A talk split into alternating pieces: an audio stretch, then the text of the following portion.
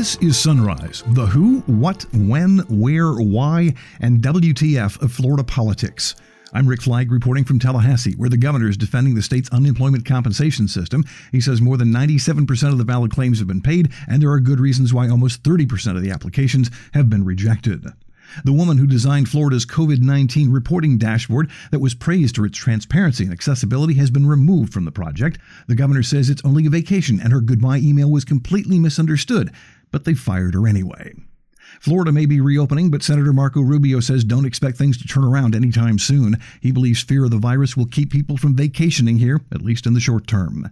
Vacation rentals in the panhandle get the go ahead from the state. Airbnb and other short term rentals are now allowed in seven counties. Residents of New York, New Jersey, Connecticut, and Louisiana need not apply. The pandemic is also a threat to your financial health. On the Sunrise interview, we'll hear from Kevin Johnson of the Suncoast Credit Union about a new campaign for financial literacy in the age of COVID 19. We'll also have your daily calendar of political events and check in with Florida Man, including a doctor who lost his job for threatening the wrong cops. And now the top stories on Sunrise for Wednesday, May 20th. The number of confirmed cases of coronavirus in Florida is just short of 47,000. That includes 2,129 fatalities, 56 more than the day before. Governor Ron DeSantis is defending the state's beleaguered unemployment compensation system. He admits it was a horrible program when the pandemic began, but after two months of intensive care, he says they're catching up with the backlog. It's taken a lot of work. This is still not the best designed system, uh, but as of yesterday, uh, almost a million unique, complete, and eligible applicants, and of that, you have 97.6% uh, has received payment. So that was some place that we were so far away of six weeks ago. So now you're in a situation 975,656 Floridians uh, have been processed and have received payment. And what about the hundreds of thousands of applications that were rejected with little or no explanation? About half a million, uh, 28.6%, were deemed ineligible at some point in the process. Now, normally in a normal environment, the majority of claims that are submitted for reemployment assistance in Florida are deemed ineligible. And so, this, I think, the majority of claims are being paid, but that's obviously more reflective of these extraordinary circumstances. So, why would you be deemed ineligible uh, if the employment separation was deemed a discharge for misconduct, if the claimant voluntarily quit work without good cause, the claimant received income for the week they were claiming unemployment? um, if the claimant was not able and available for work. So these are things just basically under the law uh, and how you're doing. And we do have people that are applying for Florida reemployment who are receiving wages in other states. And so that obviously would, would render you ineligible if that were the case. The governor admits there are still issues with the system, but says the process has gotten a lot better. The designer and manager of Florida's COVID 19 dashboard that provides the latest stats on the battle against coronavirus, which was praised by the White House for its accessibility and transparency, has been removed from her post. That site was created by a team of data specialists and public health officers at the Department of Health. That team was headed up by Rebecca Jones, but she sent an email saying her office is no longer managing the dashboard, is no longer involved in publication, fixing errors, or answering questions in any shape or form. Jones went on to say she doesn't know what the new team's intentions are for data access, including what data they are now restricting. Well, the story created a buzz about conspiracies to hide information, but the governor claims his office has received an email from Jones saying her message was completely misunderstood. I don't know who she is, but they gave me an email that she sent to her supervisor, said that um, um, you know, uh oh, I may have said something that was misrepresented. I said they've got a team working on it now, and then what I meant when I said don't expect the same level of accessibility is that they are busy and can't answer every single email they get right away, and that it was ridiculous that I managed to do it in the first place, and that I was tired and needed a break from working two months straight and finally taking vacation. That's what she wrote. We can provide this email to you, um, but yeah, that's, uh, it's a, it's a, it's a non issue. That's a perfectly valid explanation. It's also a good way to try to keep your job. But it didn't work. One hour after the governor said it was all just a misunderstanding, Jones was accused of insubordination and fired. Maybe that letter wasn't misunderstood after all. The state has approved plans for Escambia, Santa Rosa, Okaloosa, Walton, Bay, Gulf, and Franklin counties to reopen their vacation rental industries. They had hoped to be open for business by Monday, but the state didn't approve the deal until Tuesday. All of the plans submitted by the counties will discourage renting to travelers from COVID 19 hotspots singled out by the governor, namely New York, New Jersey, Connecticut, and Louisiana. Escambia, Santa Rosa, and Bay counties' plans go even further. They're banning guests from any states with 700 cases per 100,000 residents. So that includes Delaware, Illinois, Massachusetts, Michigan, Rhode Island, and Washington, D.C. If you expect a quick recovery from the pandemic in Florida, you might want to cool your jets. Marco Rubio says it'll take a while. He was featured on a webcast by the American Enterprise Institute, and Florida's senior senator wasn't seeing any sort of rosy scenarios on the road ahead even if tomorrow morning they announced we have a cure for COVID 19, and uh, so no one needs to worry that much about it, you still have industries that are going to take time. So, for example, I'll just use my home state of Florida, which is very dependent on international travel. Um, it'll be a while before international travel returns because even if things might be getting better here, the countries that people are coming from may not have gotten better. Number two is the economic impact has been widespread. So, someone who was making $100,000 a year and had planned a vacation this year is suddenly going to say, well, I need to recover from two months of lost wages. So I'm not going to spend money on vacation this year. I'm going to spend it sort of rebuilding our economic lives. Likewise with big events, conventions, and large gatherings. To even if there was a cure tomorrow, it'd be very difficult to turn around and pull this off in the constrained period of time that are available. And obviously, we're not going to have an announcement tomorrow morning that there's a cure and all the problems are solved.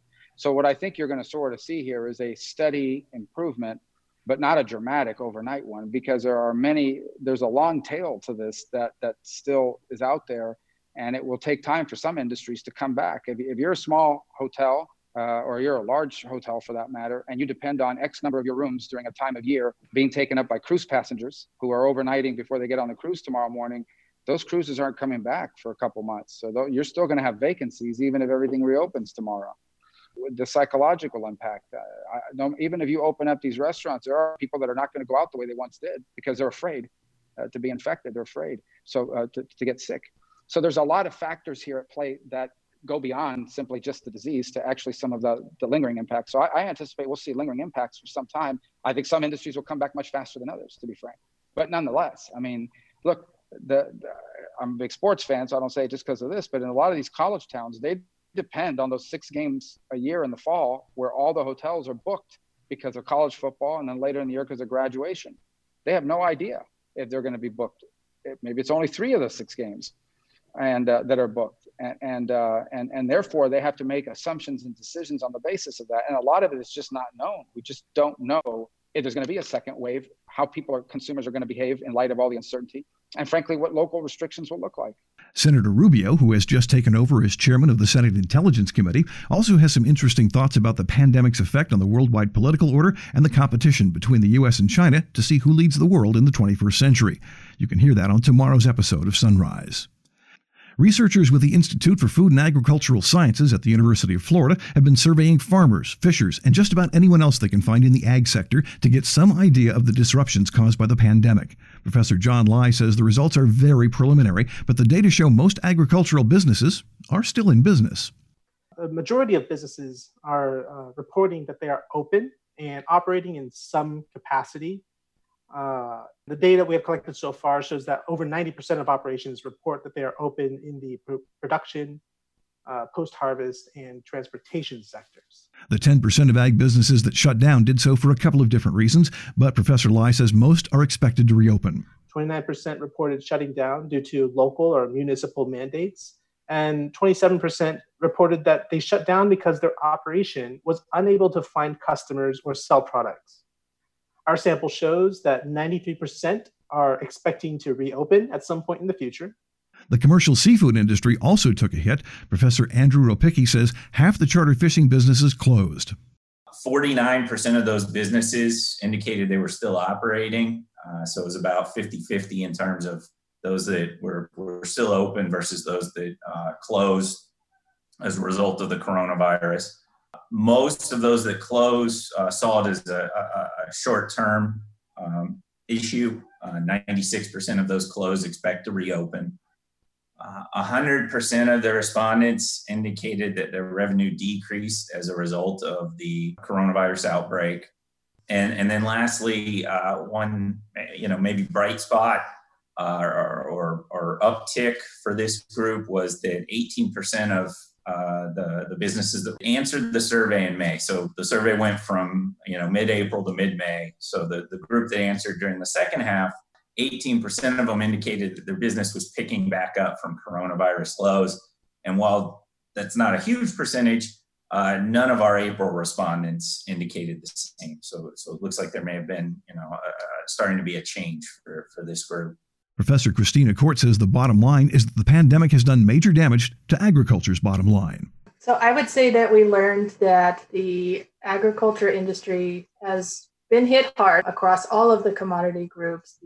But I think the other big thing to take away from this is that large amount of variation. So the different uh, commodity groups were impacted very differently, as well as the different commodities within commodity groups uh, showed a lot of different changes. And just to keep in mind that this is um, an, an ongoing situation. So we don't know yet if this is the end result for a lot of these businesses or if they will continue to be impacted.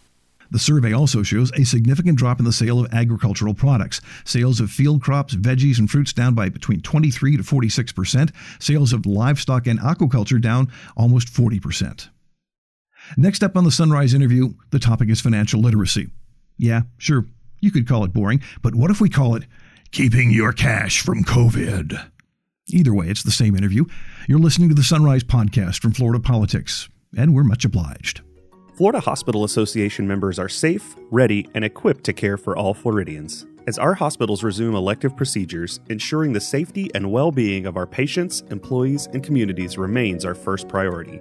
Contact your local healthcare provider for information on visitation policies, access restrictions, and how to get needed care safely. Please visit the Florida Hospital Association at fha.org/covid for more information.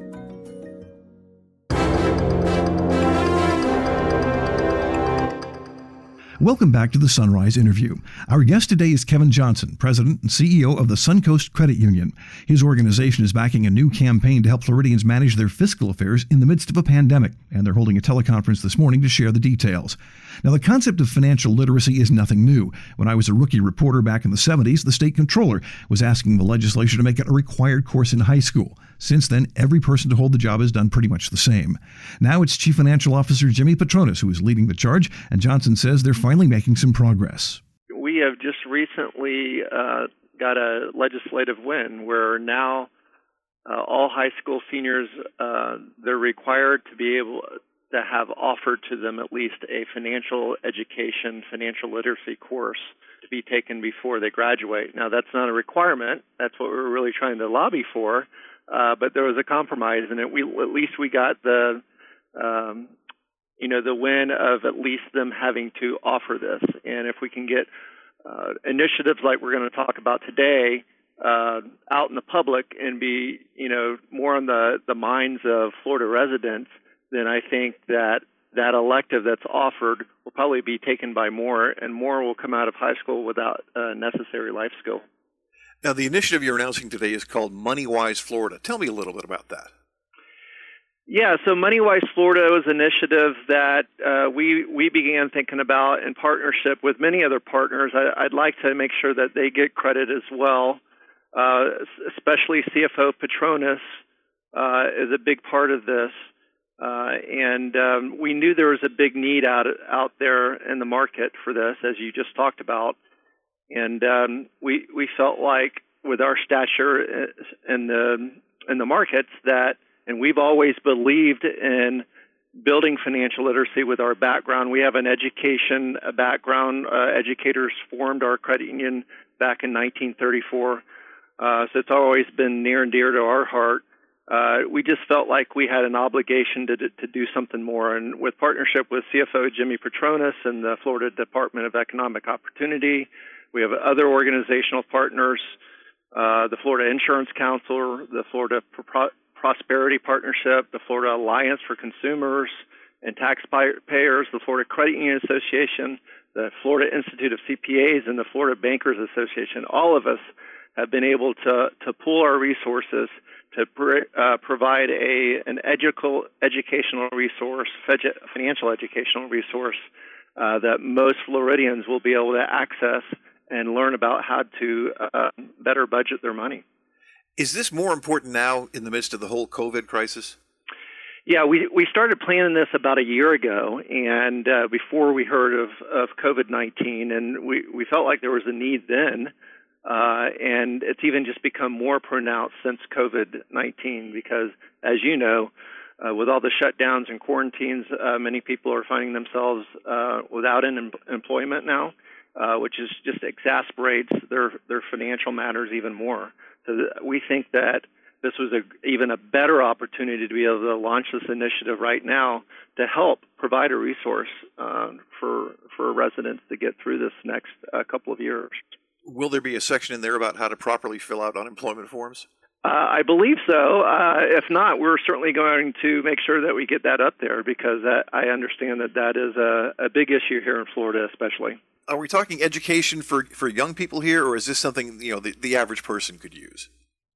certainly uh, young people uh, it will it would suit them but it's for all ages and no matter where you are in your life and if if you find these resources valuable uh, you know and and challenges come in many forms rick uh, you know it could either be income related as i just spoke about uh, people are finding themselves without employment now uh, you know it could be housing transportation it could be uh, student loan debt uh, it could be uh, planning for retirement.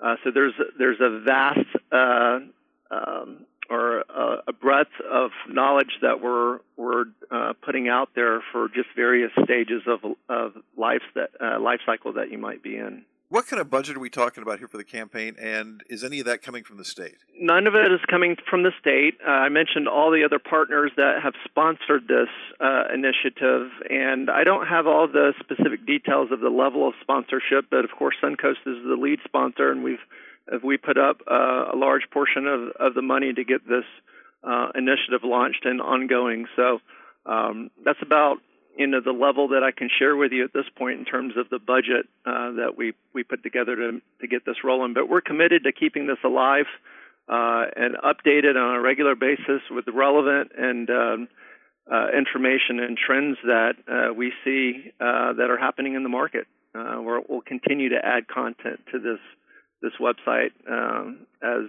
um, trends unfold. I just want to thank all the partners that made this happen. I think it's going to be a, a valuable resource to the, the residents of Florida. It's, it's a huge need. Uh, as I said, this is something that uh, many people struggle with, uh, being able to properly plan and budget their money. It's not something that they're necessarily taught uh, growing up or in school. Uh, many people have to find, uh, navigate their way and find themselves in difficult spots because they don't have something uh, that they were ever taught or, or any education. And uh, you know, we're just proud and happy to be able to um, contribute this way, along with our partners, to um, provide this valuable resource to the Florida, the residents of Florida. Johnson is part of a virtual press conference today where they'll announce details of the MoneyWise campaign and share the results of a new survey about the financial health of Floridians during the pandemic. Your calendar of events begins with the Florida Polytechnic University Board of Trustees. They're meeting at 11:15, but only after holding a series of committee meetings that start at half past 8. The Citrus Commission holds an online meeting at 9. They're expected to consider some budget changes based on recent crop forecast. The Commission on Offender Review meets by conference call at 9, so does the Board of Massage Therapy, and the State Reemployment Appeals Commission meets at 9:30. The Florida Board of Nursing Home Administrators holds an online meeting at 10:30, and the Lake Sumter State College Board of Trustees meets by conference call at 4. Finally, today it's time to check in with two Florida men who are doing their best to uphold our state's reputation. A Florida man who works as a rideshare driver and refused to wear a mask because he thought the coronavirus was a hoax has contracted the disease, and his wife is now on a ventilator. In a Facebook post, Brian Hitchens of Jupiter said he believed the pandemic was blown out of proportion and said he was putting his faith in God. Now, Hitchens and his wife are in Palm Beach Gardens Medical Center after contracting the virus. She is in critical condition. And police say a Florida man threatened officers in Georgia after he was ticketed for doing 23 miles per hour over the speed limit. Dr. Robert O'Connor of Fort Myers was pulled over as he rushed to make his tea time for a game of golf.